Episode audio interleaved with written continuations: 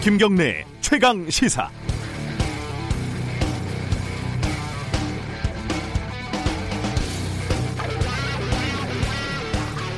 이번 선거 결과가 민주당의 승리냐 아니면 통합당의 패배냐 이렇게 묻는 거는 좀 부질없어 보입니다. 엎어치나 매치나 아니겠습니까? 하지만 중간고사에서 등수가 오른 게 내가 평소에 공부를 열심히 해서인지 아니면 다른 애들이 시험을 망쳐서인지는 그래도 조금 다르지 않겠습니까? 물론 두 가지 요인이 일정 비율로 섞여 있다는 게 정답이겠지만 어떤 요인이 더 컸는지는 앞으로 민주당이 스스로 보여줘야 할 대목이겠지요. 유권자들이 위임한 국회 180석으로 무엇을 어떻게 할 것인가? 아, 코로나와 경제 위기를 극복하는 구체적인 전략은 무엇이고 어떻게 실행할 것인가?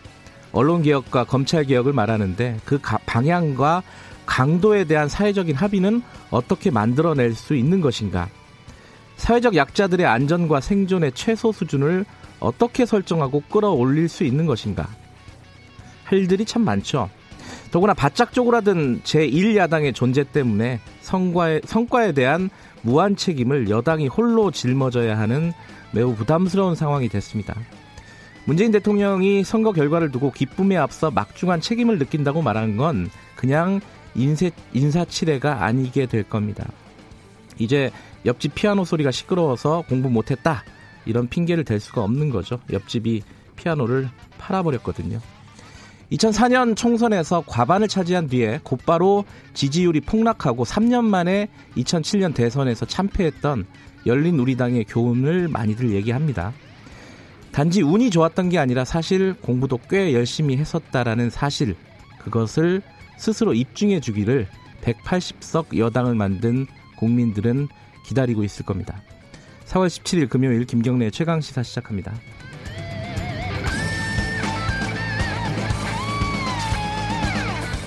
김경래 최강 시사는 유튜브 라이브 열려 있습니다. 실시간 방송 보실 수 있고요. 문자 참여 기다립니다. 짧은 문자는 50원, 긴 문자는 100원.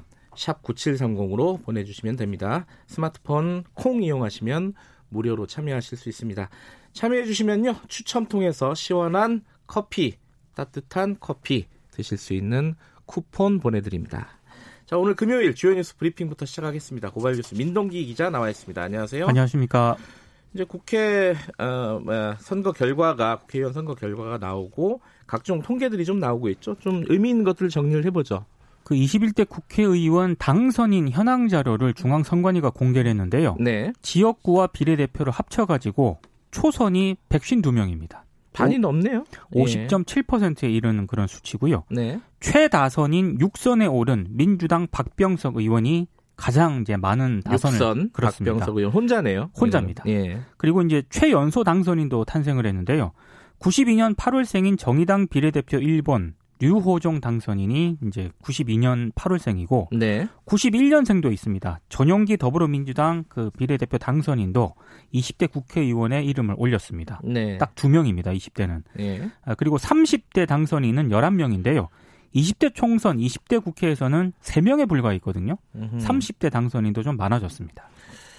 어, 하지만 어, 50대 남성 어, 비율은 여전히 높죠. 네. 어, 59% 177명이 50대고요. 60대가 69명입니다. 그러니까 20대 국회에서도 50대 이상 당선자가 전체 300명 가운데 83%였거든요. 네. 근데 이번에도 비율이 똑같습니다. 83%입니다. 대신 여성 지역구 당선자가 역대 가장 많은 29명을 기록을 했습니다. 근데 퍼센테이지로 보면 여전히 11.4%에 불과하고요. 어, 여성 당선자 가운데 지역구와 비례대표를 합하면 57명입니다. 19% 정도 됩니다. 네. 그러니까 지역구 당선자 26명을 포함해서 여성이 51명이었던 20대 국회보다는 여성 비율이 2% 정도 늘어났습니다. 조금 늘었네요. 조금. 그렇습니다. 네. 재산은 여전히 많다고요? 부자들이 많다는 뜻이네요. 평균 재산이 21억 7,942만 원으로 집계가 되는데요. 네. 20대 총선 당선인 그 평균 재산 신고액이 41억 400만 원이었거든요. 어, 줄었네요?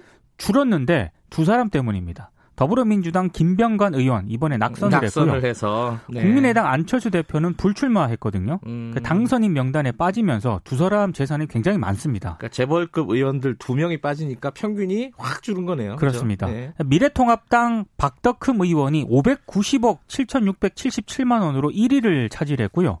더불어민주당 박정 의원이 360억 3,621만 원으로 2위를 기록을 했습니다. 이분은 뭐 유명한 학원을 그렇습니다. 했던 분이고요. 예. 최 재산액이 최저인 의원은 마이너스 11억 4,727만 원을 신고한 더불어민주당 진선미 의원으로 나타났습니다. 빚이 많네요. 마이너스 11억은 좀 너무 빚이 많은 것 다음에 같습니다. 만나면 좀 물어봐야겠네요. 네.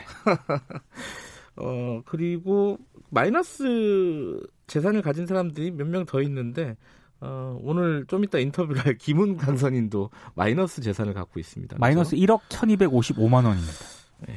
물어볼까요? 이거 좀 쓸데없는 질문 같아가지고 개인적인 질문 같아서. 예. 자 황교안 대표가 사퇴를 했는데 사퇴하기 전에 김종인 위원장한테 비대를 맡아달라 이렇게 얘기를 했다고요? 그러니까 요청을 했다고 합니다. 네. 김종인 전 위원장이 조선일보 기자랑 통화를 했는데요. 황교안 대표로부터 그런 취지의 연락을 받은, 받은 건 맞지만 생각할 시간이 필요하다 이렇게 얘기를 했습니다. 그 정진석 의원도 네. 코로나 이후 경제 위기가 가장 걱정되는 상황이다 보니까 이 분야 전문가인 김종인 전 위원장을 비대위원장으로 모시는 방안을 생각하고 있다 이렇게 얘기를 했고요. 네. 주호영 의원도 역시 비슷한 취지의 발언을 했습니다. 네. 당 대표 거리 시에 원내 대표가 당 대표 권한 대행을 맡게 되는데요. 비대위원장 임명을 위해서는 당 대표 권한 대행이 전국 위원회를 소집을 해야 되거든요. 근데 지금 심재철 원내 대표가 낙선한 상황이기 때문에 당선자들 간의 합의가 전제가 돼야 할 것으로 보입니다. 어, 미래통합당이 수습을 하려면 시간이 좀 걸릴 겁니다. 그렇습니다. 세월호 참사 6주기였는데 어제가 어, 21대 국회에서 해결할 것들이 좀 있다고요? 그러니까 박근혜 전 대통령의 7시간 행적에 대해서는 여전히 밝혀진 게 없거든요. 그 당시 황교안 대통령 권한 대행이 참사 당일 청와대에서 생산한 문건을 모두 대통령 지정 기록물로 국가기록원에 봉인을 했습니다. 네. 최장 30년간 비공개가 되는데요. 송기호 변호사가 그런 문건의 목록만이라도 공개하라는 취지로 소송을 제기했는데 1심에선 승소했지만 2심에선 패소를 했습니다. 지금 대법원 판단을 기다리고 있고요. 네. 그리고 사회적 참사 특별조사위원회 활동 기한이 올해 12월 10일까지입니다. 뭐몇 가지 의혹을 제기하면서 검찰 재수사를 이끌어내긴 했습니다만 그 당시 정치인들에게 적용할 수 있는 직권남용죄 공소시효 등이 1년 정도밖에 안 남았거든요. 네. 이것도 조금 해결해야 될 그런 과제로 꼽히고요. 그리고 잠수사라든가 기간제 교사와 같은 세월호 피해 지원법에서 소외된 사람들이 있습니다. 네. 좀 범위를 좀 넓혀야 된다는 그런 요구가 있어 왔었는데 어, 법안은 발의가 됐습니다만 미래통합당의 반대로 지금 국회 법사위원회 2년째 계류 중입니다. 이른바 어, 그 안타깝게 숨진 김관홍 씨 이름을 딴 김관홍 잠수사 이름을 딴 김관홍 법이라고 불리죠. 그렇습니다. 이- 이런 부분들도 20대 국회에서는 처리가 안 됐던 부분입니다. 그렇죠? 네. 아, 이런 부분들이 21대 국회에서 어떻게 처리가 될지는 한번 좀 봐야겠죠. 자, 브리핑은 여기까지 듣죠.